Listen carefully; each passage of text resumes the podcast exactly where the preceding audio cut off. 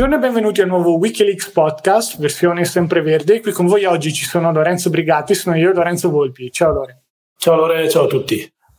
Per il sempreverde di questa settimana non siamo andati a parlare di un report, quindi anche se, se c'è Lore, cioè, in realtà ci sei un sacco degli ultimi sempreverdi, però cioè, tu sei l'uomo report eh, autoeletto così. Abbiamo visto che è piaciuto anche l'ultimo sulla ricchezza di UBS, una volta Credit Suisse Possiamo invece dire che sei anche un po' uomo libri, però, da questo punto di vista del podcast. Abbiamo parlato insieme di, di, tanti libri, ne abbiamo trovato uno interessante, non tradotto in italiano, che più che consigliarlo come lettura, magari sotto l'ombrellone, tanto in inglese, quindi no, non so quanti che ci ascoltano riescono a capirlo. L'abbiamo voluto un po' prendere come spunto per questo podcast di agosto perché tratta di un tema molto molto sottovalutato, e cioè gli errori più clamorosi che sono stati commessi dai grandi investitori.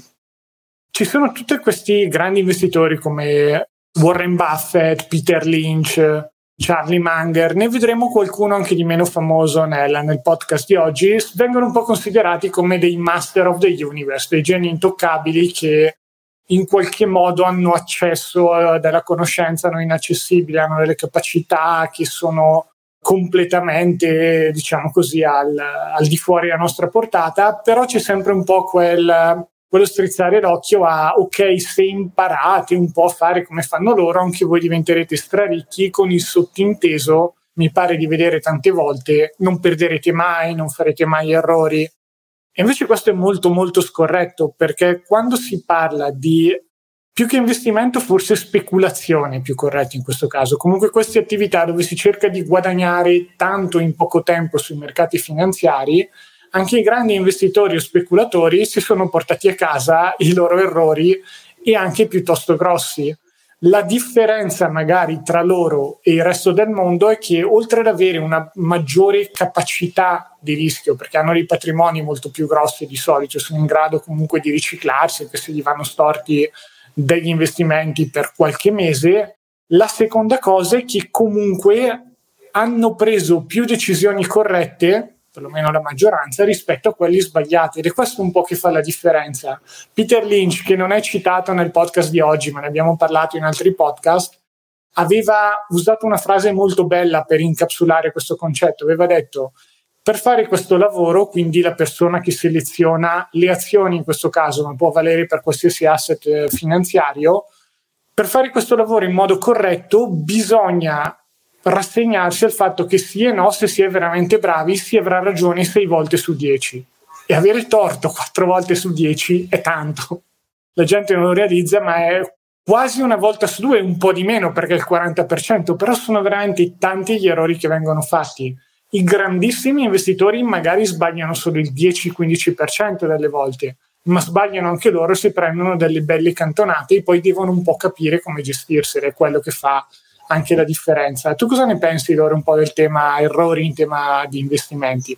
No, allora sicuramente interessante anche perché eh, poi come osservi tu c'è una, dina- anzi forse due dinamiche importantissime che fanno rimanere sottovalutati per certi versi passare un po' sotto silenzio gli errori. La prima questione è il fatto che ovviamente in generale qui, qui sia quando parliamo dei grandissimi investitori sia anche quando parliamo di figure magari più normali, in generale i successi fanno più clamore, vengono più commentati eh, per mille motivi, perché ovviamente chi, chi, effettua, insomma, chi effettua grandi operazioni, chi ottiene grandi successi tenderà a rimarcare, sottolineare molto più spesso i suoi grandi risultati. Del contrario, in generale, tutta la, insomma, la comunicazione, il clamore è così. È più facile parlare di, di Buffett, di chi vogliamo, vedendo i grandi risultati, è difficile ecco, che si vadano, si vadano a commentare in modo particolare gli errori, anche perché soprattutto in generale rimangono poco in superficie, cioè di, un aspetto di cui parliamo sempre, sia il cosiddetto survivorship bias, quindi il bias di sopravvivenza, cioè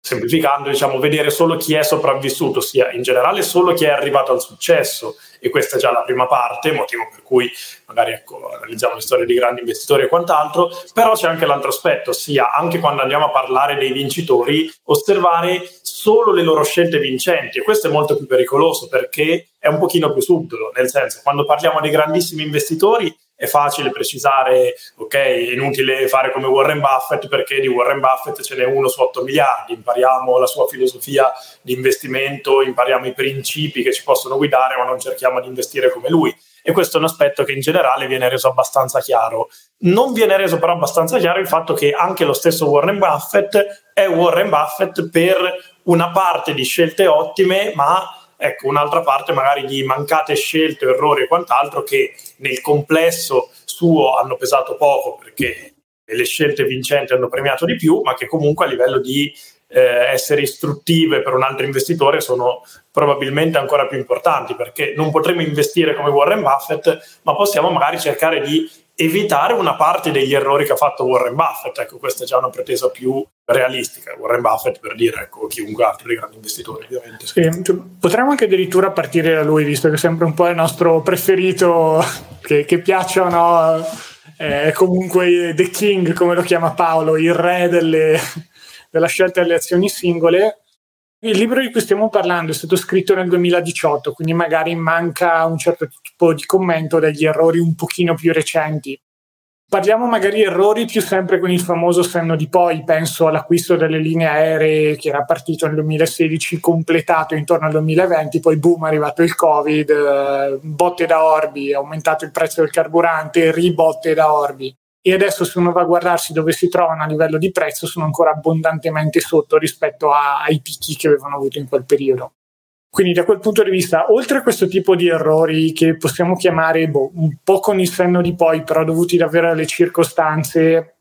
estreme che non erano magari totalmente imprevedibili, l'abbiamo parlato tante volte come la pandemia non fosse stata esattamente un cigno nero, perché sono capitate pandemie nella storia, a una sorta di cigno grigio, perché è vero che pandemia, le pandemie sono capitate nella storia, ma il tipo di risposta che è stata data e il tipo di impatto che ha avuto sulla società interconnessa che si era e si è tuttora creata negli ultimi anni era un qualcosa di difficile da prevedere in tutte le sue sfumature. Warren Buffett in quello, diciamo così, non ce l'ha fatta, ma non è neanche mai stato il suo forte e come ben sa chi ha investito in Berkshire a livello complessivo questo tipo di errore ha comunque pesato molto di meno rispetto ad esempio alla scelta giusta di cominciare ad investire in Apple nello stesso periodo. Facendo un po' di Amarcord invece, andando un po' indietro nel, nel, tempo, anche c'era il podcast carino a questo punto di vista, per chi non l'avesse ascoltato lo riconsigliamo, un po' le avventure del giovane Buffett, non ricordo esattamente il titolo, ma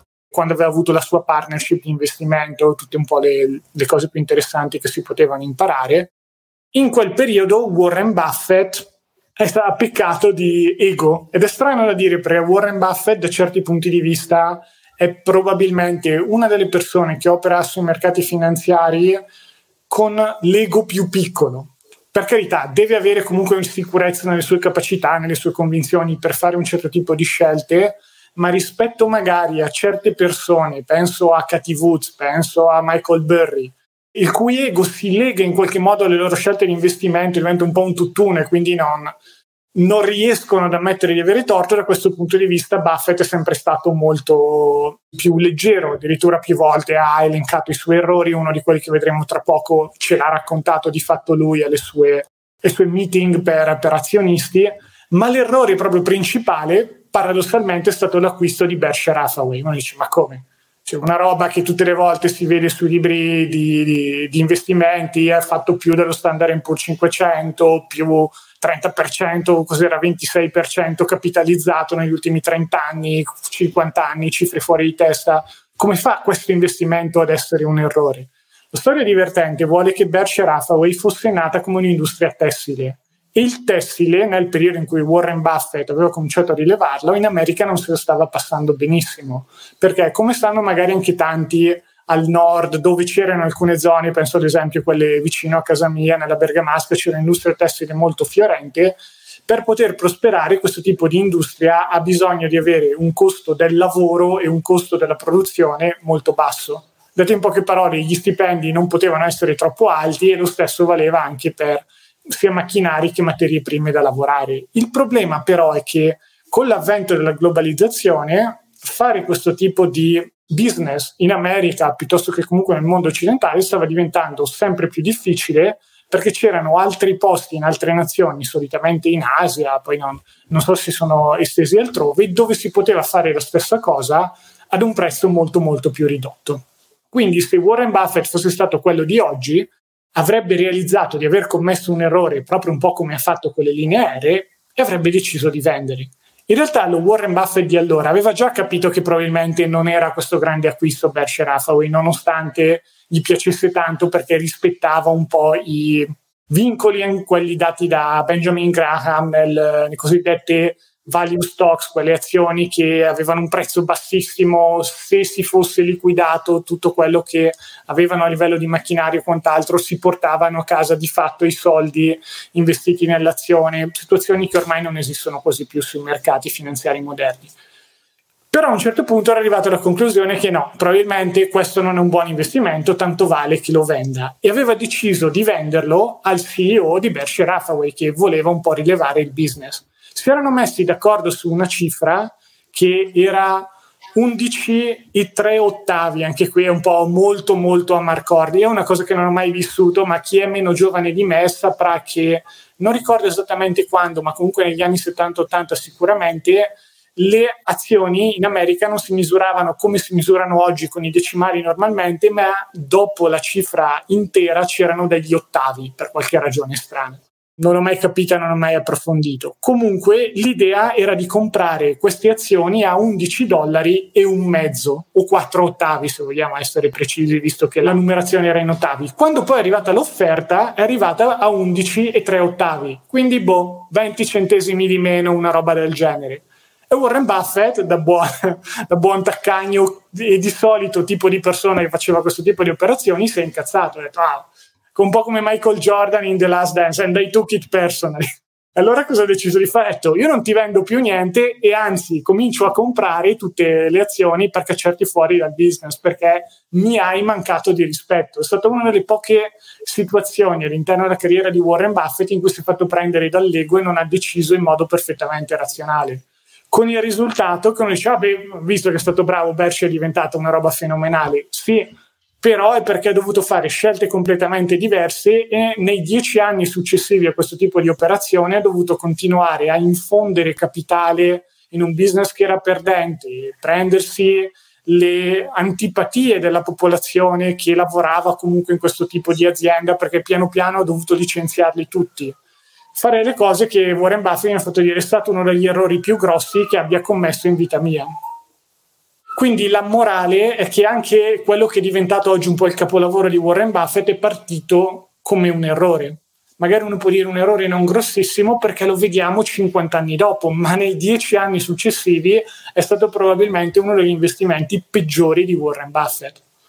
Esatto, esatto. Diciamo che poi appunto, ecco, come osservi tu, probabilmente l'aspetto più, più importante, una lezione importante ecco, che si può ritrarre da questo libro, da questo podcast è che oltre all'errore poi la, la, la, capacità di ammettere e rimediare all'errore effettivamente poi è quella che riesce a fare la, la differenza nel lungo termine. Se, ovviamente ecco, se l'errore si tratta almeno di un errore ecco, riparabile o comunque gestibile. Da questo punto di vista, ecco, trasformare uno dei più grandi errori della carriera in un, ecco, nel successo che poi è diventato non è cosa da tutti, però ecco, anche rimanendo sul tema di magari singoli errori a livello di operazioni, scelte e quant'altro, secondo me ci sono due aspetti sempre molto interessanti legati a uh, Warren Buffett, perché se si parla di investimenti in sé, allora una scelta proprio chiaramente sbagliata e famosa per essere stata probabilmente una delle, delle meno redditizie era stata appunto, che viene citata nel libro, l'acquisto di eh, Dexter Shoes, cioè una compagnia manifatturiera di scarpe, tra l'altro acquisto aggravato dal fatto che fosse stato effettuato mediante azioni della Berkshire Hathaway e quindi questo ha avuto un doppio effetto negativo. Da un lato i soldi spesi sono ecco, eh, volatilizzati perché la compagnia è praticamente andata a zero nel giro degli anni successivi e quindi già parliamo di un primo danno, ovviamente la perdita economica netta, però composta, quindi accompagnata dal fatto che nel frattempo ovviamente le azioni di Berkshire Hathaway nel corso degli anni e dei decenni, come sappiamo, sono aumentate tantissimo di valore, quindi ecco è stato anche un danno a livello di costo opportunità perché non solo sono stati spesi dei soldi per acquistarlo, ma sono stati spesi diluendo le posizioni degli altri azionisti, diluendo le sue posizioni in, in Berkshire Hathaway. Quindi ecco sicuramente un, un doppio errore degno di nota, ma non è secondo me l'aspetto più interessante che infatti anche lui stesso solleva più spesso perché proprio pochi giorni fa mi era capitato a un stralcio di un'intervista sempre a Warren Buffett in cui appunto facevano una domanda simile ossia qual è stato il tuo peggiore investimento o qual è stato il tuo peggiore errore nel mondo degli investimenti? Insomma una domanda di questo genere. La sua prima risposta è stata da dove comincio? Quindi ecco già questo dà, dà una nota sempre delle, dell'umiltà e della, dell'assenza di ego in relazione al personaggio insomma relazione a quello che potrebbe permettersi del personaggio, quindi la consapevolezza di ammettere insomma, i suoi errori. E l'aspetto più interessante che è sottolineato, che si riaggancia un po' a quello che dicevamo prima, è che non considera come errori principali magari ecco, un investimento sbagliato in cui ha scelto e, e perso, come quello che citiamo in questione, ma i casi in cui aveva gli elementi per fare una certa decisione ed effettuare un certo acquisto e non aver preso quella decisione, ad esempio avere tutti gli elementi per valutare l'acquisto di azioni Microsoft e non averlo fatto, la stessa cosa per azioni Apple e di non averlo fatto, di averlo Ho fatto. Ho sentito Manger fare lo stesso ragionamento per azioni di Google, diceva le nostre società utilizzavano i Google Ads, funzionavano, non ci siamo mai chiesti se effettivamente fosse un, un esatto. business interessante. Sì, Warren Buffett nelle sue lettere li chiama errori di omissione e eh, da un certo punto di vista sono quelli che costano magari di meno dal punto di vista del cosiddetto capitale psicologico, un concetto fondamentale. Cioè, tutti noi abbiamo un po', diciamo così, il nostro capitale psicologico, quanto possiamo tollerare l'avere torto, l'ammettere di aver sbagliato e così via. Questo tipo di errori di omissione di solito costano poco, perlomeno a livello di investimenti finanziari, magari c'è quello che è il rimpianto di una vita, avrei dovuto parlare con quella ragazza, avrei dovuto applicare per quel lavoro, fare quel tipo di scelte, lì è un pochino più facile. Il mondo degli investimenti finanziari tende ad essere tutto un po' più, eh va bene, non potevo mica prevederlo. Invece Buffett da questo punto di vista è molto severo con se stesso, quindi tra l'altro quando hai detto l'errore più, più grande pensavo che dicesse subito Solomon, che, che non avrebbe proprio per chi non lo sapesse, Solomon Brothers è stato l'unica volta in cui Warren Buffett è dovuto di fatto diventare attivo all'interno di una società, diventando CEO ad interim, perché era una sorta di banca di investimento, faceva un sacco di trading super spinto, c'era il libro come si chiamava il libro di Borri? Liar's Face, Poker, Poker eh, Face. Liar's, Liar's Poker mi sembra. E in questo libro racconta un po' la, la, storia di Solomon Brothers, questi trader pistoleri che volevano un po' anche con aggressività andare a prendersi un sacco di profitti e finiscono poi per, mettere, per mettersi nei casini. E Buffett, che solitamente era molto attento alla cultura aziendale, mm, ha voluto fare un'eccezione, si è comprato questo, questo tipo di azienda, finendo poi per doverci dedicare un sacco di tempo, di attenzioni e di stress che avrebbe potuto dedicare ad altro. Anche qui si vede un po' di costo-opportunità.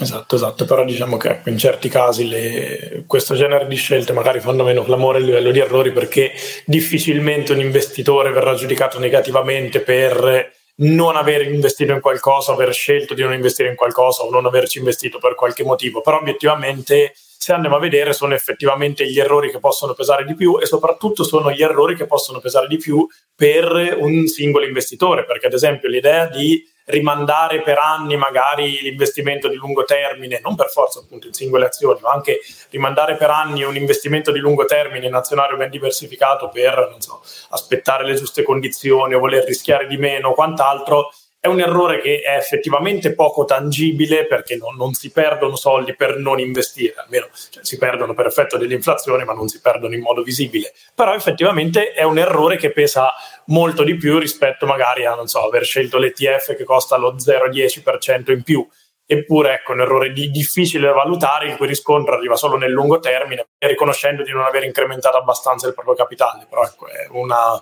con autocritica una scelta difficile, soprattutto un errore il cui impatto si vede in modo ecco, molto lontano nel tempo, un tipo di errore che ecco, Warren Buffett fa notare con intelligenza su di sé e soprattutto ecco, mh, bisogna anche avere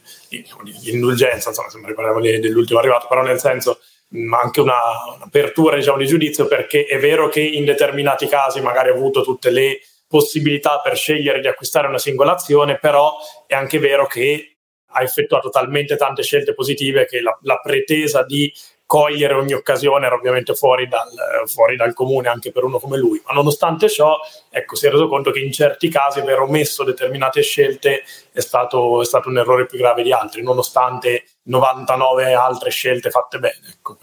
quella mancata è comunque, è comunque un errore, un peso. E nel caso di Warren Buffett sopravvive lo stesso, diciamo, ecco, ma nel caso di un, di un singolo investitore, magari ecco, la scelta di investire troppo tardi, di non investire, può pesare, ecco, può essere probabilmente anche l'errore più marcato a livello di gestione finanziaria nel lungo termine. Assolutamente sì. Vabbè dai, di Buffett ne abbiamo già parlato a sufficienza. Diciamo che un secondo investitore, magari qui non è corretto chiamarlo investitore, però un gruppo molto vicino a Buffett è il cosiddetto Sequoia Fund. E uno dice, ma chi sono questi? Per chi non fosse, diciamo così, un po' un nerd della finanza super appassionato, sempre per rimanere in tema di Buffett, c'era stato un periodo in cui aveva chiuso la sua partnership nel 1969 dicendo le azioni sono un prezzo troppo alto, basta, io me ne vado, Maria esco proprio. E a quelli che gli chiedevano, ok, dove potrei andare ad investire i miei soldi, perché no, non saprei bene dove metterli, uno dei fondi consigliati era stato appunto questo Sequoia Fund un fondo molto interessante perché ha una filosofia da certi punti di vista simile a quella di Buffett, nel senso c'era questa frase molto famosa del, di uno dei, non credo fosse il fondatore, ma uno comunque dei, dei, membri di Spicco in cui gli chiedevano come avete fatto a rimanere in business così tanti anni, uno dei fondi attivi più longevi, no, non ancora chiuso. La risposta è stata noi siamo paranoici e pensiamo che possiamo sempre andare fuori dal, dal business in ogni momento. E questo tipo di fondo aveva una politica molto aggressiva per quanto riguardava la selezione delle azioni. Cosa vuol dire? Anziché selezionare tante azioni dicendo, boh, io mi copio un po' quello che fanno i mercati per eh, poi portarmi a casa il rendimento medio, quello che fanno gli ETF, il fondo Sequoia ha sempre avuto come filosofia quella di dire mi scelgo poche azioni ma che sono ben selezionate delle azioni che io reputo, io, noi come team di Sequoia reputiamo eccezionali, ci portiamo a casa un sacco di soldi, ci evitiamo le azioni perdenti e voilà. Un po' quello che ha fatto anche Buffett da certi punti di vista. Non magari sempre, ma in molti periodi della sua carriera è stato concentrato in alcune azioni singole. Uno dice, beh, che problema c'è? Questa è un po' la strada per la ricchezza, perché effettivamente se uno va a vedersi la classifica dei super ricchi, praticamente tutti sono arrivati in quella posizione attraverso la concentrazione sia dei loro sforzi che dei loro, diciamo così, asset finanziari in aziende che poi sono quotate e sono esplose in termini di valore. Il problema però e la ragione principale per cui noi invece continuiamo a dire di fare il contrario, di applicare una sana diversificazione, è che se si mettono troppi soldi su dei cavalli perdenti, si finisce per perdere un sacco di soldi. E l'esempio più clamoroso nel caso di Sequoia Funds è stato Valiant Pharmaceutical. Era un'azienda che sembrava fosse un po' il sogno bagnato di tanti investitori. Come funzionava? Era una società che operava, come si può intuire dal nome, nel campo della farmaceutica, anziché spendere un sacco di soldi per sviluppare delle medicine che poi avevano bisogno di essere approvate poi dovevano essere commercializzate, ci voleva un sacco di roba, loro dicevano ok, noi andiamo a vedere quali sono i progetti più interessanti delle società più piccole, farmaceutiche che hanno lavorato su un progetto particolare, le compriamo e poi le aiutiamo in termini di approvazione del, della medicina un po' con, con le varie autorità di vigilanza locali, le aiutiamo a distribuirle e come facciamo a guadagnarci? Aumentiamo il prezzo che di vendita di parecchio. È un po' quello che piace tanti value investor e investitori in generale, avere delle aziende che hanno cosiddetto pricing power, la capacità di fare un prezzo che può comunque alzarsi senza che la domanda scenda, perché tanto è un qualcosa di cui la gente ha bisogno. E da quel punto di vista, forse le prime avvisaglie che c'era un po' qualcosa di problematico erano relative al markup che Valiant Pharmaceutical metteva su questo tipo di prezzi. Tanto più che stiamo parlando non di un bene voluttuario che si compra tanto per come boh, andarsene in vacanza, ma stiamo parlando di medicine che possono fare la differenza tra vivere o morire per alcuni. E c'era un esempio di una medicina sto leggendo adesso dal libro, era una roba, no, non riesco neanche a pronunciarla, una, una droga, una medicina relativa al calcium di sodium, non lo so, una medicina comunque che serviva a qualcosa, il prezzo di produzione era 950 dollari, il prezzo di rivendita era arrivato a 27 mila dollari, quindi venivano trattate le medicine come se fossero dei prodotti di lusso. E ho capito che non ha senso indignarsi per la borsa di Louis Vuitton perché tanto te la puoi non comprare, ma con le medicine è un discorso un po' più particolare. Questo business comunque con questo tipo di numeri ovviamente funzionava e generava numeri incredibili, fino a che cosa è successo? È arrivato l'intervento politico che ha messo un po' i riflettori su questa pratica e di fatto ha cominciato a incidere sulla credibilità e sulla possibilità da parte di Valent Pharmaceutical di fare questo tipo di prezzi. Infatti il mercato ha recepito la notizia e boom, dai massimi c'è stato un meno 30 in un paio di giorni. E in quel periodo Sequoia era, aveva una grossa posizione in Valent Pharmaceutic, ma anziché dire ok, forse abbiamo sbagliato, è tempo di capire un po' se questa posizione abbia senso o meno, hanno deciso di fare il double down. Hanno detto: no, no, ragazzi, qui abbiamo ragione, un business della Madonna perché stampano soldi. E fino a quel momento sembrava fosse vero. Mettiamoci ancora più soldi perché adesso è sceso, bisogna essere avidi quando tutti hanno paura, facciamo vedere che ci crediamo in questa azienda. In tanti casi potrebbe aver funzionato, ma nel caso di Valent Pharmaceutical invece sono emersi ulteriori problemi. Sono arrivati degli short seller, delle persone che scommettono al ribasso, che hanno trovato delle ulteriori problematiche all'interno dell'azienda. Hanno pubblicato dei report, il prezzo dell'azione è sceso ulteriormente. E Sequoia si è trovato un po' in questa situazione poco confortevole nel dire ho la gran parte del mio patrimonio bloccata in un'azione che adesso sta perdendo valore a rotta di collo, era arrivata addirittura a valere il 50% del totale de- degli asset a disposizione di un fondo in quel momento. Questa storia è andata avanti per un annetto e poi sono stati costretti a vendere le azioni con una perdita del 90% e il fondo Sequoia, una volta raccomandato da Buffett, che c'erano stati periodi in cui proprio come Renaissance, un altro fondo famosissimo, aveva dovuto chiudere agli investitori perché non avevano fisicamente la possibilità di prendere nuovo capitali, si è ritrovato con un patrimonio gestito dimezzato.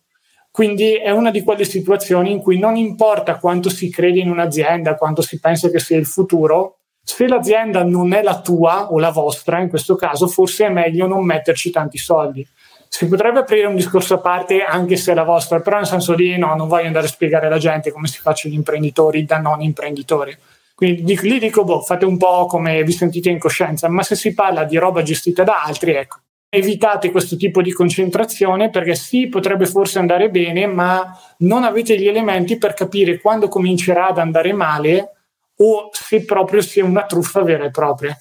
Esatto, esatto. Poi diciamo che da, da singolo imprenditore nella propria azienda magari eh, abbracciare e accettare anche il potenziale rischio di fallimento può essere accettabile, nel senso può essere un'idea per cui dico, beh, a me va bene mettere il, il, non il 100%, ma il 99% delle mie energie, del mio capitale nella mia azienda, sapendo che, ecco, si, si può andare bene ciò che volevo fare, se andrà male accetto anche, accetto anche quello, ma da, da, gestore o ancora peggio da, da singolo investitore, ecco, questo è un approccio che, che ha poco senso, ma su situazioni del genere interviene anche ecco, uno dei, dei, nemici principali, uno dei fattori principali degli errori da investitore che citavamo anche prima, che appunto è l'ego, quindi specie quando si parla di posizioni pubbliche, quindi quelle magari di un hedge fund o comunque di un investitore noto al pubblico e quindi le cui mosse sono sufficientemente seguite da stampa, insomma, rendicontate e quant'altro, vendere o scartare una posizione vuol dire ammettere pubblicamente di aver fatto un errore o ancora peggio se sono aperte ecco, controversie giudiziarie e, e, simili, ecco, si rischia anche di eh, mostrare magari una certa parte di responsabilità o comunque ecco, di cooperare, quindi entrano in ballo anche altri fattori per cui eh, o viceversa, insomma, ecco, scartare un'azienda magari quando, quando emerge una controversia o dare il messaggio contrario. Quindi ecco, sono situazioni sicuramente più delicate. Da investitore individuale, quantomeno non c'è questa, questa parte di impatto. L'unico, insomma, l'unica persona a cui dobbiamo effettivamente rendere conto negli investimenti siamo noi stessi e quindi mettere l'ego da parte è assolutamente la situazione migliore, anche non, non appena ci si è resi conto che si è scelto un'azione perdente, si è scelto un fondo troppo costoso, ecco, non, non, ha sen- cioè, non, ha senso razionalmente non mettere da parte una posizione per non dover ammettere un errore, che può essere a noi stessi, può essere magari a un partner o qualsiasi persona nei confronti di quali sono le responsabilità, però ecco, è uno dei fattori che probabilmente più spesso porta a radicarsi di più in una posizione e nel caso di appunto investitori o fondi pubblici è comunque un errore, ma diciamo più spiegabile perché l'impatto mediatico e l'impatto sociale è decisamente maggiore. Ecco, nel caso di investitore individuale abbiamo anche meno scuse, ma ecco, in ogni caso rimane, rimane un errore chiaro questo è uno dei tanti esempi in cui, in cui c'è successo, specie dopo che magari la, la, fama del fondo negli ultimi anni era legata alle grandi performance di questa azienda, ecco, scaricarla ha anche un costo veramente eh, morale e psicologico per certi versi, che però col senno di poi chiaramente andava affrontato per evitare una perdita del, ecco, praticamente di metà valore del fondo o quello che è stato. Assolutamente sì, e anche diciamo così un ulteriore monito, attenzione, perché se non riescono i professionisti a capire quando concentrare, la gente a casa con il computer no, non ha molte più possibilità. Esatto, esatto. Poi diciamo che in certi casi possono anche essere scelte deliberate, nel senso alcuni fondi magari maggiormente speculativi puntano su singole posizioni o puntano anche su scelte potenzialmente controverse e ecco, per agganciarci un altro magari degli autori che viene degli investitori che viene citato nel libro è Bill Ackman, un altro ecco, che rientra abbastanza in questo genere, che anche lui ha fatto osservazioni relative a, al fatto che l'ego venga messo in ballo e per certi versi, come capita di dire spesso, ha senso che magari fanno singoli investitori e speculatori provino ecco, ad andare controcorrente o a concentrare quasi tutto il loro patrimonio in posizioni speculative anche altamente rischiose perché è effettivamente uno dei modi possibili per battere il mercato. A bassa probabilità di riuscita, ma ad alta probabilità di un, ecco, di un risultato importante se, se, le cose vanno bene. Quindi in quei casi, ok, è una scelta che può portare ad errori, ma se la fai consapevolmente ha comunque una sua logica dietro, che è la logica del, va bene, probabilmente farò un errore, le cose vanno male, ma se vanno bene verrò ricompensato in maniera enorme, che è quello che è successo in certi casi a Bill Ackman, sia nel bene che nel male è quello che difficilmente succederà ad un piccolo investitore, perché se la probabilità di errore è alta, lo scenario più probabile è quello di andare in rovina e non avere modo di, di riprendersi nel tempo. Quindi ecco, non ha veramente mai senso per un investitore individuale accanirsi in una posizione e non ammettere il suo, il suo errore da investitore. In altri casi dipende. Ecco. Assolutamente sì. Sto guardando un po' Abbiamo un peso da 90 che è stato è finito nella lista degli investitori chi, leggendari che ha commesso qualche errore. Stiamo parlando di Jack Bogle. Quindi, prima di tutto, partirei a scanso di equivoci con sempre sia lodato, perché se non ci fosse lui ci scorderemmo ETF ben diversificati, index funds. Quindi, santuomo, Jack ci manchi, torna, ti prego. Quindi, da questo punto di vista, Bogle è stato probabilmente la persona che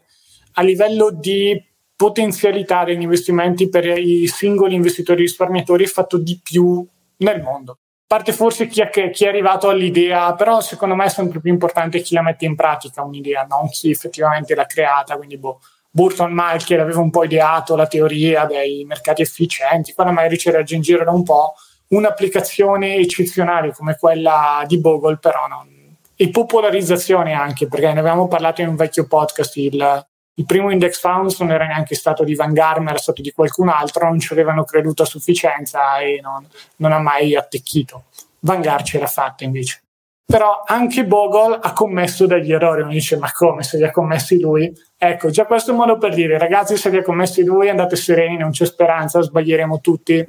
Io con quello ci ho già fatto pace, però ho la mia lista di errori già bella piena, sono tranquillo Cosa ha fatto Bogle di sbagliato, tra virgolette, nella sua carriera? Ci sono due aspetti, uno che è indicato nel libro e uno che abbiamo scelto noi un po' come scelte editoriali. Partiamo da quello indicato nel libro. Anche Bogle ha un po' ceduto a quella che era la pressione sociale. Cosa intendo?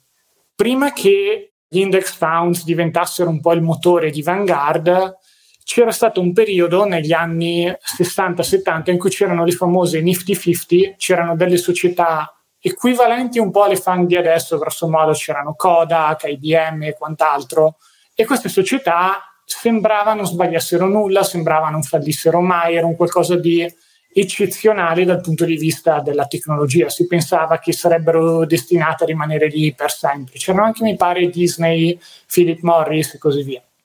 Però Bogo non era molto convinto, comunque in generale voleva portare avanti una forma di investimento un po' più conservativa, anche in base agli azionisti che aveva, quindi magari investire un po' meno in azioni, quindi investire in azioni di un certo tipo. Ma i risultati non stavano premiando il fondo. si chiamava Wellington Fund all'epoca e non, non stava girando bene. Erano di quei classici periodi in cui anche le strategie migliori ed è discutibile che quella strategia fosse migliore, cioè non possiamo darlo sulla fiducia di Bogle, però in quel periodo particolare la strategia di Bogle e il suo fondo Wellington Fund non stava funzionando. Cosa decide di fare Bogle? Dice, boh, facciamo entrare un po' di sangue fresco, di persone nuove con idee interessanti che sono più abituate a operare in questo tipo di mercato si sono tirati dentro degli investitori barra speculatori molto aggressivi che in un paio d'anni hanno rivoltato come un calzino la politica conservativa e chiamiamola così prudente che aveva il fondo Wellington. Quando poi è, capitata una crisi, come capitano sempre quando ci sono questi periodi di grande euforia e sono arrivate le grosse, le grosse discese, il Wellington Fund ha perso un sacco di soldi e quindi Bogle è stato licenziato dalla Wellington Fund dicendo no, hai provato dei risultati pessimi. Durante quegli anni non si era neppure divertito perché non è che se uno è prudente poi pronti via diventa immediatamente un pistolero. Si era trovato anzi più volte a gestire una cultura aziendale che non capiva, non che individeva, ma cercava di mandare giù un po' il boccone amaro perché pensava fosse la cosa giusta e quello che gli venisse imposto dall'ambiente in quel momento. Invece poi di fatto si è rivelata una scelta perdente che ha fatto perdere molti soldi agli investitori di quel Wellington Funds, quindi uno dice quello è stato un po' l'errore più grosso che ha fatto Bogle, ma poi si è rifatto ampiamente perché anche in reazione a questo errore, qui ritorniamo un po' al discorso che facevi tu Lore, la voglia di rimediare agli errori fatti, ha creato dal niente di fatto Vanguard e tutta la possibilità di estendersi a index funds prima e ETF poi. Quindi questo, da questo punto di vista non si capisce mai se gli errori siano stati davvero fondamentali ad arrivare a quello che c'è dopo oppure se semplicemente sia stato una si ci sarebbe arrivati prima o poi. Però ecco, anche Bogle che più volte è stato messo un po' sul piedistallo, giustamente perché una delle persone che ha fatto di più per il mondo dei piccoli investitori, ha commesso dei grossi errori di valutazione e non è riuscito a rimanere immune al contesto in cui si trovava ed era una delle persone più testarde che si conoscesse nel mondo della finanza. Non è un caso che un paio di anni dopo sia andato di fatto da solo contro i grandi colossi di Wall Street che volevano continuare a vendere i loro fondi super costosi. Quindi anche una persona così che sembra pronta a fare i crociati per qualsiasi cosa si fa condizionare dal lato sociale tanto quanto una persona normale. Esatto, esatto, anzi per certi versi forse ancora di più visto che le, eh, insomma, i soggetti a cui devi rispondere sono, sono tanti. Ecco dagli altri manager ai investitori, quindi se sei appunto un gestore di hedge fund o quant'altro, e quindi da questo punto di vista, anzi questo in generale è un aspetto che viene sottolineato molto spesso sul perché spesso i manager di fondi in generale, uno dei tanti motivi per cui in genere i gestori di fondi non riescono a fare meglio del mercato, perché molto spesso non possono veramente applicare le loro scelte, o meglio, non possono applicare quelle che secondo loro sarebbero le scelte ottimali, quindi magari ad esempio investire in meno azioni o mantenere alcune azioni al momento perdenti, ma su cui credono in un'ottica di lungo termine perché? Perché dovendo fornire dei report, dei report semestrali, annuali o quant'altro agli investitori, è difficile andare dagli investitori e rendere conto di quello che stai facendo. Tipo, ecco, il fondo è sotto del 30% perché mi sono intestardito con un'azione che sta perdendo il 60%, ma in cui credo moltissimo. Se sei un investitore individuale puoi farlo, quando però hai le pressioni intorno ecco, del, del resto del team, degli investitori che ti affidano i soldi, puoi essere determinato e testarlo quanto vuoi, ma diventa proprio difficile mantenere la tua strada perché banalmente ecco, gli investitori possono non supportarti più e quindi non investire più nel tuo fondo, ritirarlo o quant'altro. Ecco, a meno di mosse estreme alla Michael Berry e quindi clausole da applicare in cui non ti puoi riprendere i tuoi soldi per adesso, che sono scelte ovviamente ancora più rischiose, azzardate, ecco, diventa difficile seguire la, la propria strada. Quindi ecco, e capire anche quando l'influenza esterna diventa dannosa e diventa sbagliata, perché quello che succede poi è che se gli investitori, i colleghi, il team, l'azienda e quant'altro mi danno altre direzioni, magari avranno ragione loro, anche perché cioè, non è che gli altri siano tutti scemi, nel senso l'influenza esterna che arriva è di investitori altrettanto competenti o magari di persone che ecco, stanno mettendo in gioco i loro soldi, quindi eh, non è, non è scontato. Quindi l'obiettivo primario dovrebbe essere allora quello di inserirsi in un ambiente in cui l'influenza dell'ambiente insomma ecco, sia positiva a livello di scelte, che non è, non è sempre facile da investitore, ancora meno da, da imprenditore, immagino. Ecco. Assolutamente sì, no. non è facile. Ok, vediamo un po' chi c'è ancora su questa lista di... Cioè Charlie Munger, però ecco, va bene. Ne possiamo parlare. Ce ne sono due carini, secondo me. Uno, uno forse un po' più conosciuto, uno meno. Partiamo da, secondo me, quello meno conosciuto di quelli che abbiamo qui dentro, John Paulson. John Paulson è stato uno dei pochissimi che ha guadagnato nel 2008 ma per, ho letto, ero, io ero convintissimo che fosse Brad Pitt nel film uh, The Big Short, poi ho controllato invece non c'era. Quest'uomo è riuscito a guadagnare facendo le, le scommesse Big Short sui segreti americani e non finire nel film che ne è diventato il simbolo. Non so se sia un bene o un male, ma a quanto pare questa è un po' la, la storia di, di John Paulson. E l'errore in cui è caduto John Paulson e secondo me ci è caduto anche Burry o perlomeno un po' a tratti perché controllando la performance di Burry dagli ultimi due o tre anni effettivamente ha ottenuto risultati importanti nel periodo invece prima quindi parliamo 2010-2020 ha faticato parecchio comunque in generale chi si trova a avere ragione una volta sui mercati finanziari deve fare tanta attenzione perché potrebbe avere avuto ragione per delle circostanze straordinarie e non riuscire più a ripetere lo stesso tipo di guadagno con lo stesso tipo di intuizioni. Questo perché succede da un certo punto di vista? Secondo me una delle ragioni principali, di nuovo ne parlo da uno a cui non è mai capitato di fare il colpaccio nella vita, quindi se c'è qualcuno che l'ha fatto ragazzi iscriveteci a staff chiocciolixinvest.com così ne, ci raccontate un po' cosa è successo e cosa avete fatto dopo. Però chi riesce in qualche modo a fare il colpo della vita una volta, poi scopre che dopo averlo fatto la vita va avanti e l'adrenalina, la, la soddisfazione che ha provato nell'aver avuto ragione, nell'aver guadagnato così tanto, essersi portato a casa rispetto, notorietà, quello che gli sembrava di aver raggiunto diventa un po' quasi come se fosse una droga. E quindi uno dice, se io ho avuto ragione una volta e ho portato a casa il 10.000% di guadagno. Perché adesso devo prendere tutto quello che ho guadagnato e andarlo a mettere in un fondino di un ETFino che guadagna il 7% all'anno? Io sono il genio che ha guadagnato il 10.000% una volta. Cosa mi metto adesso a investire come i plebei? O... No, mi metto a rincorrere quello che potrebbe essere il nuovo più 10.000%. Però cos'è il problema? Che per definizione i più 10.000% sono molto rari e spesso non sostenibili. E il voler continuare a rincorrere questo tipo di rendimenti, anche se co- si fa con un capitale importante, dove con importante intendo magari 10.000 volte di più rispetto a quello che era il capitale iniziale, è ancora più difficile perché non, non, è così facile come ben sa Warren Buffett o altri grandissimi investitori trovare le stesse opportunità di investimento che si hanno con un milione di dollari, con un miliardo di dollari. E la situazione peggiora più i miliardi aumentano. Uno dice, vabbè, che problema c'è, me li spendo, giusto, però qui stiamo parlando di investimenti di qualcuno che vuole usare i soldi per avere ancora più ragioni. Con il risultato che poi i fondi che vengono gestiti da questo tipo di persone, ed è capitato sia a Berry che a Paulson, quando poi si scopre che nel tempo non riescono a replicare questi rendimenti della Madonna, cominciano a diventare più piccoli, le persone perdono fiducia. Ci saranno quelli che andranno ad inseguire i nuovi guru, i nuovi investitori che hanno avuto la loro botta di culo di successo. Chi magari se ne andrà semplicemente ad investire in qualcosa d'altro e più tranquillo, chi uscirà dai mercati. Ma il risultato finale è che molto spesso per tanti anni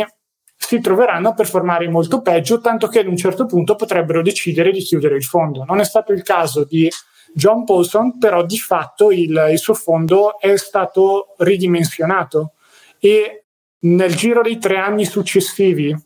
alla fine un po' del casino del 2010, dove aveva guadagnato un sacco di soldi, ha perso per tre anni consecutivi, nonostante i mercati continuassero a salire e recuperare.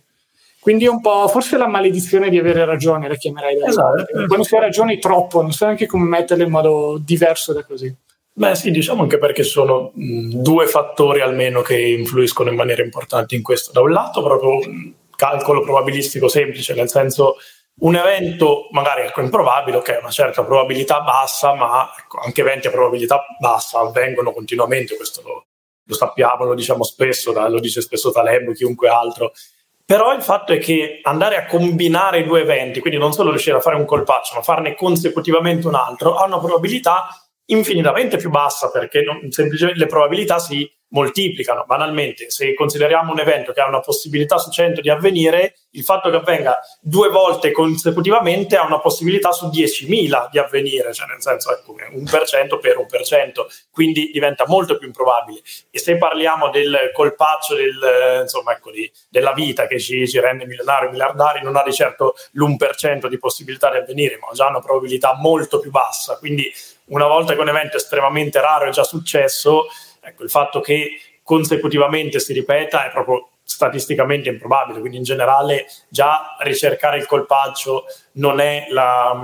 la filosofia ecco, più giusta in generale, ma ricercare più volte, sfidare più volte la sorte, ecco, la, la probabilità proprio non gioca a nostro favore. Il problema però è l'altro fattore che interviene, ossia il fatto che una volta che si raggiunge un determinato risultato, quello sistema una nuova asticella, setta un nuovo standard, ossia a quel punto, se razionalmente noi pensassimo oggi ad aggiungere eh, due zeri nel nostro conto corrente, ok, razionalmente oggi diremmo con due zeri nel conto corrente in più la mia vita migliora tanto, mi faccio una gestione estremamente tranquilla, investimento in ETF, magari metto un capitale a rendita, non lo so, tutto quello che voglio. Il problema è che se poi questo avvenimento per qualche motivo succede, la realtà è ben diversa perché a quel punto il nostro standard non è più il, il conto corrente che avevamo, ma è il conto corrente con due zeri in più e ragioniamo come se quello fosse sempre stato presente, ecco, detto proprio in maniera banale, il cosiddetto ecco, tapirulano edonistico di fatto spiega questo effetto qua, ossia che una volta che un risultato si raggiunge, quello è lo standard, il metodo di giudizio che utilizzeremo per confrontare col resto, motivo per cui quel, in quel momento una perdita ci farà comunque, se in quel momento il nostro capitale si dimezzasse, sarebbe comunque un risultato estremamente doloroso e non c'è spiegazione razionale del tipo, ah vabbè, hai comunque 50 volte di più i soldi che avevi un anno fa, non importa, ne ho comunque la metà di quelli che avevo l'altro ieri, quindi ecco, da questo punto di vista la scelta razionale è veramente difficile da da impostare, da effettuare. Quindi ecco, è facile che nei casi di grandi successi poi, cioè che i grandi successi possano seguire grandi insuccessi a livello finanziario e di speculazione, specie se poi questo viene amplificato anche dall'inevitabile effetto mediatico in generale, la, la risonanza sociale che può avere essere considerato ecco, il, il genio di quel momento, il genio degli investimenti anche il dover mantenere una certa fama anche a livello di immagine, ecco, un investitore che ha fatto l'investimento del secolo, poi si mette là in ETF prudenti o in fondi obbligazionari, sta lì tranquillo, ecco, sicuramente sarebbe sottoposto ad un, certo, ad un certo giudizio, un po' come succede per fare un parallelismo con un altro campo, allo sportivo che magari vince una volta e poi sparisce un po' dalle scene, o il cantante, artista, chi vogliamo, ecco. L'investitore è soggetto alla stessa alla stessa pressione, però la verità è che con i propri soldi da investitore individuale non dobbiamo dimostrare niente a nessuno, una volta raggiunto un risultato, ecco, spariamo dalle scene, beh, se abbiamo soldi a sufficienza per poterli gestire in maniera tranquilla senza prendere ulteriori rischi, perché no? Poi ovviamente dipende sempre dalle aspettative, e dall'obiettivo di ognuno, magari ecco, l'investitore vuole raggiungere l'elite dei, risultati, ma un investitore, diciamo un gestore o quant'altro, ma un investitore individuale l'obiettivo finale alla fine è sempre quello di dormire sonni tranquilli e avere un capitale che, che, renda sereni a sufficienza. Quindi ecco, per quanto difficile sia questo sforzo, sarebbe utile quello di non settare come nuovo standard ogni risultato, ogni risultato che arriva, ma riuscire a mantenere la mentalità, la mentalità precedente. Eh, ovviamente è molto più facile a dirsi che a farsi. Parliamo comunque di uno scenario improbabile, però più in piccolo la stessa cosa può succedere se magari va bene, non so, piccola speculazione azionaria con una piccola parte del proprio capitale. La reazione è comunque la stessa, ecco, magari aver fatto il più 100%, anche il più 300% con una singola azione, può capitare, può succedere, ecco, magari l'ha fatto con una piccola parte del tuo capitale, a quel punto però il rischio overconfidence, il rischio di non accontentarsi più di rendimenti medi e normali del mercato diventa più elevato, quindi ecco, sempre Sembra strano dirlo, ma bisogna anche mettersi in guardia non solo dagli errori, ma anche dai, dai successi e soprattutto dalle conseguenze dei successi. Ecco. E in questo probabilmente l'investitore, o meglio lo speculatore che può insegnarci di più è Jess Livermore. Ne avevamo probabilmente parlato in, uh, in qualche vecchio podcast, però nel caso non lo conoscesse, è uno degli speculatori più citati perché era riuscito a fare un sacco di soldi durante la crisi del 29, era andato short ed era diventato uno degli uomini più ricchi della terra facendo il trader. Di solito diciamo, eh, fateci vedere chi è il trader che arriva nel top degli uomini più ricchi del mondo, perché non ci arriva nessuno. Lui c'era arrivato. Era arrivato a 100 milioni di dollari nel 1929, che sarebbero equivalenti a 1,4 miliardi di dollari. Ok, forse non il più ricco del mondo, ma tra i più ricchi, specialmente considerando che un sacco di ricchi in quel momento avevano avuto il processo contrario. Quindi quest'uomo, grazie alla sua abilità di fare trading, si era ritrovato di fatto da, da zero a uno degli uomini più ricchi del mondo e poi si è trovato di fronte al, ai un po' i problemi che dicevamo prima. Doveva riuscire in qualche modo a dimostrare che quello che aveva fatto non era il suo picco, non era che poi da lì in poi poteva vivere di rendita, ma voleva ancora dimostrare di essere il migliore, non, voleva, all'epoca non esistevano ETF o la possibilità di investire in fondi noiosi, però non è che ha detto, boh, mi ritiro nella mia villa a giocare a golf, perché chi riesce a ottenere questo tipo di successi solitamente è anche molto competitivo. Di fatto ho voluto provare a diventare ulteriormente più ricco, ma dopo aver guadagnato negli anni in cui il mercato andava male, si è ritrovato ad un certo punto short quando il mercato, dopo tre anni di, di discese nel 1932, ha cominciato a risalire. Lui di nuovo si vede, scade un po' nel caso visto prima, visto da Paulson, quello è stato proprio eh, la dimostrazione da manuale già successa ne, negli anni 30. Per la serie non c'è davvero molto da imparare a livello psicologico sui mercati finanziari, è tutto già successo, bisogna solo cercare di non farlo ricapitare. Ha deciso ulteriormente di andare short, aumentando la sua esposizioni, quindi anche de- prendendo in prestito, usando dei debiti e quant'altro. Risultato finale, nel giro di una decina d'anni aveva perso tutto quello che aveva guadagnato, che l'aveva fatto diventare uno degli uomini più ricchi del mondo. Oltre al danno la beffa, ha provato l'ultima speculazione, non ce l'ha fatta, si è tolto la vita. E quando sono andati a vedere quanto effettivamente c'era a suo nome, c'era tipo 100.000 dollari a livello di asset, e 400 mila dollari a livello di debiti. Un uomo che è diventato tra i più ricchi del mondo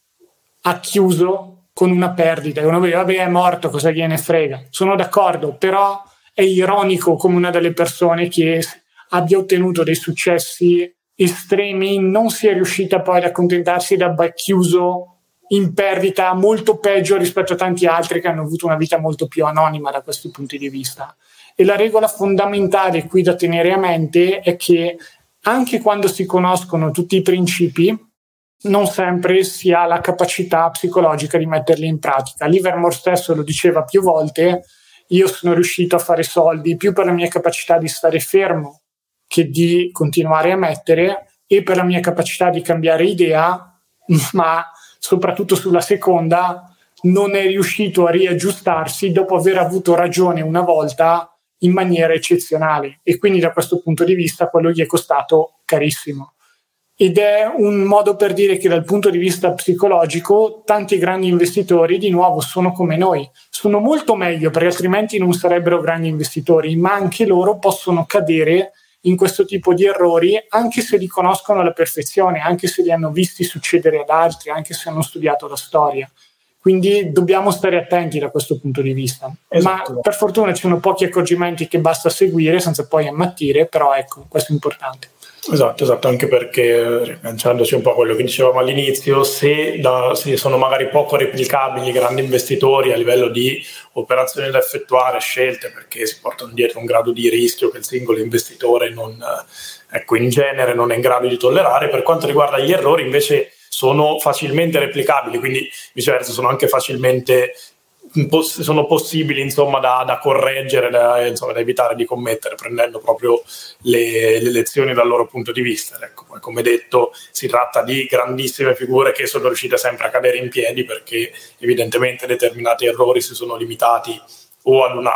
certa percentuale del patrimonio o in generale comunque il loro ecco, capitale umano capacità di prendere i rischi li hanno poi riportati in vetta. Pensiamo appunto al caso di Bogle che è di fatto ripartito da zero, si è insomma ricostruito eh, reputazione, idea, ma ecco ovviamente poi quando le, le, le, le, capacità, le abilità imprenditoriali da investitore ci sono, ecco sempre possibile rimediare. Però da, da investitore individuale, da piccolo risparmiatore, non è detta che uh, grandi errori e grandi perdite finanziarie ecco, non è detta che si abbia la capacità di, di recuperare con grandissime cose, quindi un percorso più lineare, evitando magari anche successi mirabolanti, però evitando anche gli errori più plateali, è sicuramente la strada, la strada più corretta per un investitore. Assolutamente sì. E l'ultimo investitore che abbiamo sulla lista è John Meriwether. Ne avevamo già un pochino già parlato perché per gli ascoltatori più attenti è l'uomo che ha fondato LTCM, Long Term Capital Management. Abbiamo il podcast dedicato, andatevelo a riascoltare se, se volete conoscere un po' la storia. Però è interessante secondo me citare sia lui che il suo team per questa fiducia eccessiva che avevano nei modelli e in una concezione di come il mondo avrebbe dovuto funzionare. È una cosa che secondo me funziona tanto anche a livello personale. Abbiamo tutti un po' un'idea di questa è la cosa giusta, tutto quello che è diverso da questo è sbagliato. Può essere, che ne so, nella vita come si viene trattati sul posto di lavoro, come ci si rapporta in una coppia, cose molto molto psicologiche. Però uno dice, vabbè, male che vada, uno che ha questo tipo di convinzioni vive scontento in determinate aree della vita finché non ci arriva in qualche modo e poi capisce che il mondo in qualche modo non si deve necessariamente conformare alle sue aspettative. Con gli investimenti però rischia di essere più complesso, specialmente se hai un pedigree di tutto rispetto, se un professore universitario, premio Nobel per l'economia, quoziente intellettivo di 200. Lì è molto più difficile realizzare che nonostante tu magari sia la persona più intelligente che conosci, senza falsa modestia, non è il mio caso fortunatamente, ma magari per qualcuno di questi tizi long term capital management era proprio così ti viene da dire, eh, ma non è che quindi quello che fanno tutti gli altri deve per forza essere un'indicazione per me, perché io sono un semidio, sono un genio e gli altri sono un po' tutti dei coglioni. Delle volte capita anche chi magari ha troppa autostima, un po' di danni in Kruger qui però nel senso, al netto di queste situazioni, quando si ha questo tipo di predisposizione, è difficile pensare che, che il mondo abbia ragione e noi abbiamo torto. Viene sempre da pensare il contrario e in alcuni casi questo può costare carissimo, quando cioè si mette troppa fiducia e troppo peso, leggi troppi soldi, magari addirittura con debiti, su un determinato tipo di decisioni perché pensiamo che debbano per forza succedere determinate cose. È veramente, veramente pericoloso. Bisogna sempre fare questo tipo di operazioni più a livello speculativo che a livello di investitori con una ferrea gestione del rischio. Da questo punto di vista Soros era un maestro, quindi c'era nel libro anche citato Druckenmiller, che è un po' l'allievo di Soros, però vabbè, stiamo, pass- siamo in zona un'ora, quindi probabilmente non ne parleremo oggi. Però ecco, anche chi prende questo tipo di rischi enormi lo fa sempre con una gestione del rischio molto ferrea. A qualcuno può sembrare comunque poco prudente o veramente paurosa, però esiste e invece il togliere completamente il rischio dall'equazione e dire no, non gestisco il rischio perché non c'è rischio da gestire, è un modello infallibile, io ho ragione, è quello che porta poi a disastri come che, quelli che sono capitati long capital management. Esatto, esatto. Diciamo che la, spesso almeno la, la, fonte principale di questo overconfidence, quindi uno dei rischi di errori più comuni che si possono commettere, è quella magari di pensare che la propria competenza in un campo si trasferisca in automatico a tutti gli altri. E nello specifico, per esempio, magari quello che è successo lì è stato, vabbè, sia okay, le loro competenze in ambito e- economico e de- le, li hanno magari indotti a pensare che i loro modelli funzionassero impeccabilmente anche nella vita reale, oppure anche il fatto che l'aver performato adeguatamente riguardo una specifica asset class li rendesse un po' invulnerabili anche operando in altri mercati, passando poi ad acquisizione e quant'altro, ma ancora più in generale quello che può succedere in un investitore comune è l'essere capace nel suo campo, quindi essere un abile so, manager, commercialista, avvocato o quant'altro, e pensare che in automatico la sua competenza si riversa in automatico ecco, come abilità da investitore che la magari cultura generale, una preparazione specifica in un campo lo, rendono, lo rendano automaticamente capace anche nel mondo degli investimenti. E questa è veramente la, la via più facile verso, verso l'overconfidence e verso gli errori finanziari dati dal, non contemplare che la competenza in un campo non, non esclude necessariamente l'ignoranza in un altro, anzi in un altro dove la, la cultura, il livello di cultura generale, di informazione è mediamente basso, è molto probabile che una persona che non abbia eh, affrontato approfondimenti specifici sul tema sia veramente poco ferrata, meno ferrata di quello che crede, ecco, nonostante indubbie competenze in altri campi. Assolutamente sì. Ok, direi che gli investitori un pochino più famosi, quelli di cui, o anche quelli un po' meno famosi, quelli che avevamo in scaletta e che volevamo presentarvi, ve li abbiamo un po' raccontati tutti a livello di errori, un po' in retroscena scottanti, le cose che no, non vi dicono gli altri podcast sui, sui grandi investitori. Di nuovo, se, fu, se, c'è una lezione a portarsi a casa dal podcast di oggi è che anche i grandi investitori sbagliano, lo scopo di chi investe non deve essere di non sbagliare mai, ma quello di minimizzare non necessariamente gli errori, ma l'impatto che gli errori hanno sulla, sulla nostra strategia di investimento. Ok, da parte mia è davvero tutto. Vi ringrazio per l'attenzione, grazie a te Lore di essere stato qui con me oggi per questa chiacchierata. Venite a trovarci sui nostri social, staff, No, la mail di staff dove scriverci se avete qualche feedback. Venite poi a trovarci sul gruppo Facebook, Wikileaks, Investimenti, Finanza Personale, pagina Instagram e così via. Siamo un po' attivi dappertutto. Grazie ancora, grazie a te Lore, è sempre un piacere. Alla prossima. Grazie a te Lore e grazie a tutti gli ascoltatori. Alla prossima.